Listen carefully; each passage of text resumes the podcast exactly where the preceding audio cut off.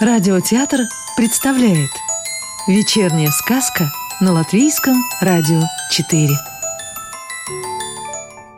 Сегодня слушаем продолжение сказки про ворону Артура Пантелеса Утро задалось с самого начала. Всегда приятно проснуться от ощущения тепла, которое дарят лучи солнца, согревающие тело – Пусть воздух и был немного прохладным, и на листьях дерева крошечными каплями осела влага, утро было таким, как надо, добрым. С такой мыслью Кар и проснулся, встрепенулся и выглянул из гнезда.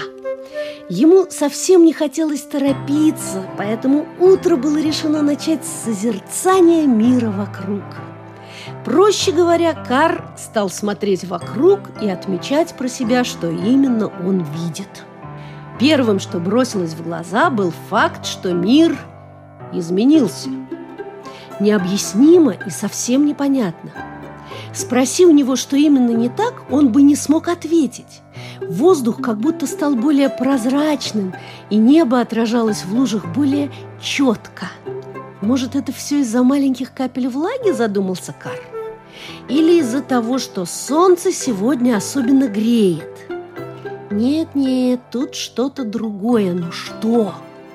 Вороненок изо всех сил крутил головой и пытался понять, что же он не замечает, как вдруг ему на клюв упала большая капля ледяной воды.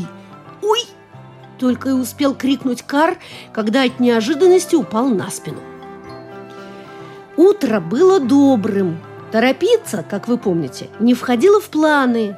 Поэтому детеныш вороны поднял лапки повыше к солнцу и стал с удовольствием греться. Лапки у него были черные, кожистые, а брюшко серое. Солнце согревало лапки сильнее, и умная птица задалась вопросом, почему им теплее, чем брюшку? Неужели они такие длинные и могучие, что солнцу до них ближе? Или дело в чем-то другом? И правда, солнце грело одинаково, но темные части тела грелись сильнее. «Не в цвете ли дело?» – каркнул вороненок так громко, что разбудил соседнее гнездо цвете, в цвете!» – ворчливо отозвался соседский дедушка. Он прожил много лет и знал все обо всем, правда, не всегда бывал в настроении рассказывать. Но сегодня же был хороший день, верно? Дедушка, покряхтывая, выпрыгнул из гнезда и стал важно шагать по ветке над гнездом Карра. На третий заход он продолжил говорить.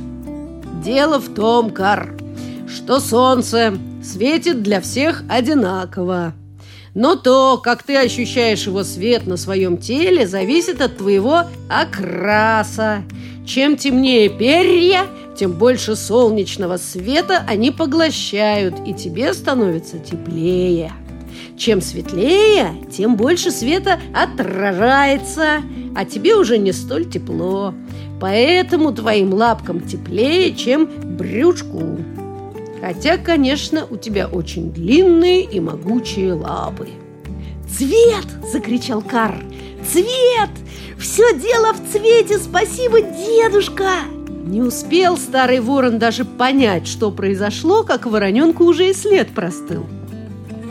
Он выпрыгнул из гнезда и уже на ходу расправил крылья потоком воздуха.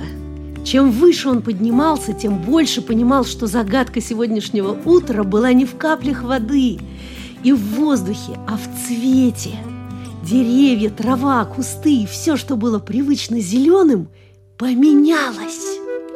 Перемена была не такой сильной, практически неуловимой, но зеленый стал чуть менее сочным, слегка блеклым, словно мир вдруг начал линять. Кружась над деревьями, Кар смотрел на мир по-новому.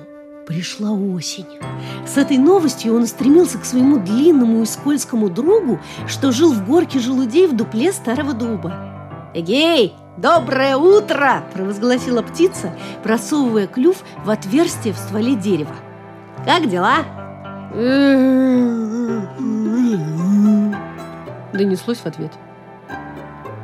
«Ты что, еще спишь, дружище?» «Уже нет. интонации из горы желудей приобрели ворчливые нотки, словно Кар разговаривал с соседским дедушкой. «Но спасибо, что спросил!» «Хочешь посмотреть на настоящую осень?» «Хочу, конечно, но сначала надо умыться и позавтракать». С этими словами из горы желудей показалось заспанное лицо червяка. Оглядевшись вокруг, червяк стал выползать целиком и показался Карру очень длинным. Невероятно длинный червяк деловито пополз к ближайшему листу и стал купаться в каплях росы, после чего с аппетитом захрустел самим листом. Кар переминался с лапы на лапу от нетерпения, но торопить друга не хотел.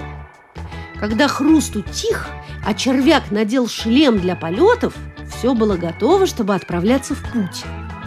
Сегодня Кар поднялся так высоко, что все окрестности было видно как на ладони. И цвета от вечно зеленых елок до линялой травы вокруг кричали «Осень идет!». Вдоволь налетавшись, друзья пообедали еще сочными желудями и договорились о следующей встрече – Червяку была необходима помощь в подготовке к зиме, которая наступит сразу после осени. Вечерело, теперь тоже скорее обычного. И Кар засобирался домой. За ужином вороненок спросил у родителей, почему желтеют листья и что происходит осенью. Рассказ был длинным и увлекательным. Правда, усталый Кар клевал носом и почти засыпал – ведь день был длинным и полным событий. Он запомнил, что осенью природа готовится к спячке, чтобы не замерзнуть зимой. Прямо как мой друг, подумал про себя Кар. Листья желтеют, потому что солнечного света становится меньше, а все вокруг делают запасы на зиму, когда ничего не растет. Но главное, он понял, что за осенью наступает зима, а затем весна и лето. И все повторяется по кругу, по великому кругу жизни. Сказку читала актриса Рижского русского театра Елена Сигова. Новую волшебную историю услышите завтра.